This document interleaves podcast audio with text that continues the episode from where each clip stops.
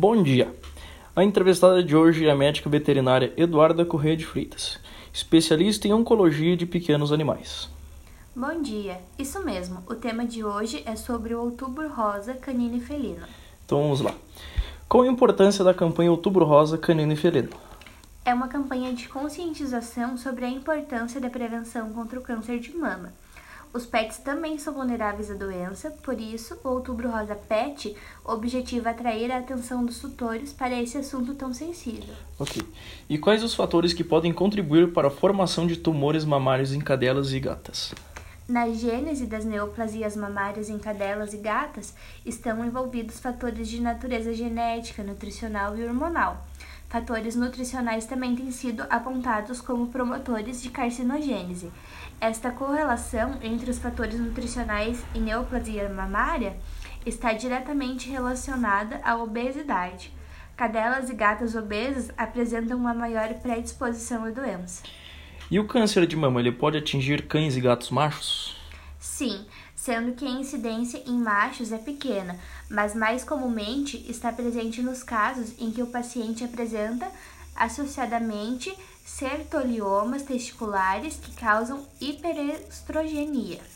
E se castrarmos cadelas e gatas antes do primeiro cio, isso pode diminuir as chances da doença? A castração precoce é a forma mais indicada de prevenir a proliferação de tumores mamários e deve ser feita preferencialmente antes do primeiro cio das fêmeas.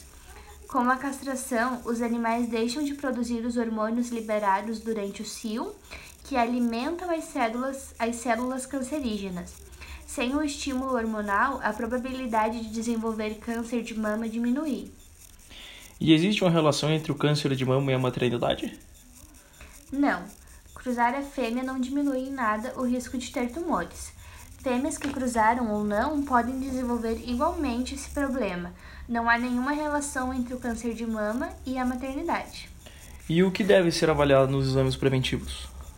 Orientamos que os tutores dos animais adotem o hábito de apalpar as glândulas mamárias do animal.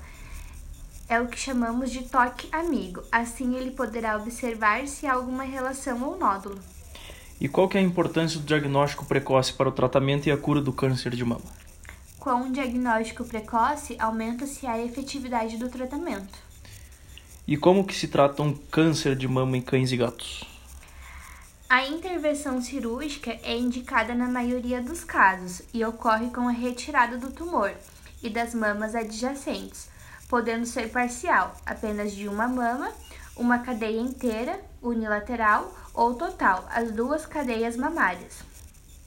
Em casos mais graves e em confirmação de metástase, as chances de que o tratamento cure o problema por completo são mínimas, sendo indicados para essas situações os tratamentos com quimioterápicos, permitindo que o animal tenha mais conforto no período que lhe resta de vida.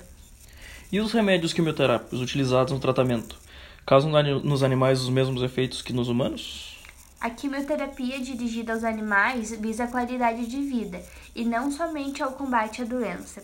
Por isso, o tratamento não costuma causar tantos efeitos colaterais em cadelas e gatas. Em apenas 20% dos casos, há sintomas como enjoos e diarreias, controláveis com medicamentos e em casa. E o que fazer para diminuir as chances da doença?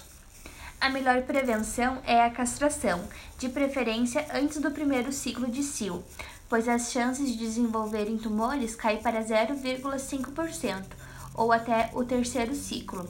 Lembrando que cruzar não diminui o risco, não há relação entre câncer de mama e maternidade.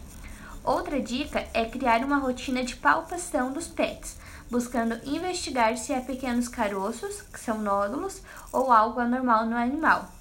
O câncer de mama é silencioso e com sinais muitas vezes sutis, como tristeza, falta de apetite, febres ou vômitos.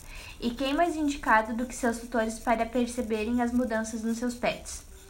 Fiquem atentos a qualquer mudança quanto ao comportamento dos animais e em seus corpinhos, além de levá-los sempre ao médico veterinário, o que pode possibilitar um diagnóstico precoce, bem como uma considerável chance de cura. Ok, doutora, muito obrigado.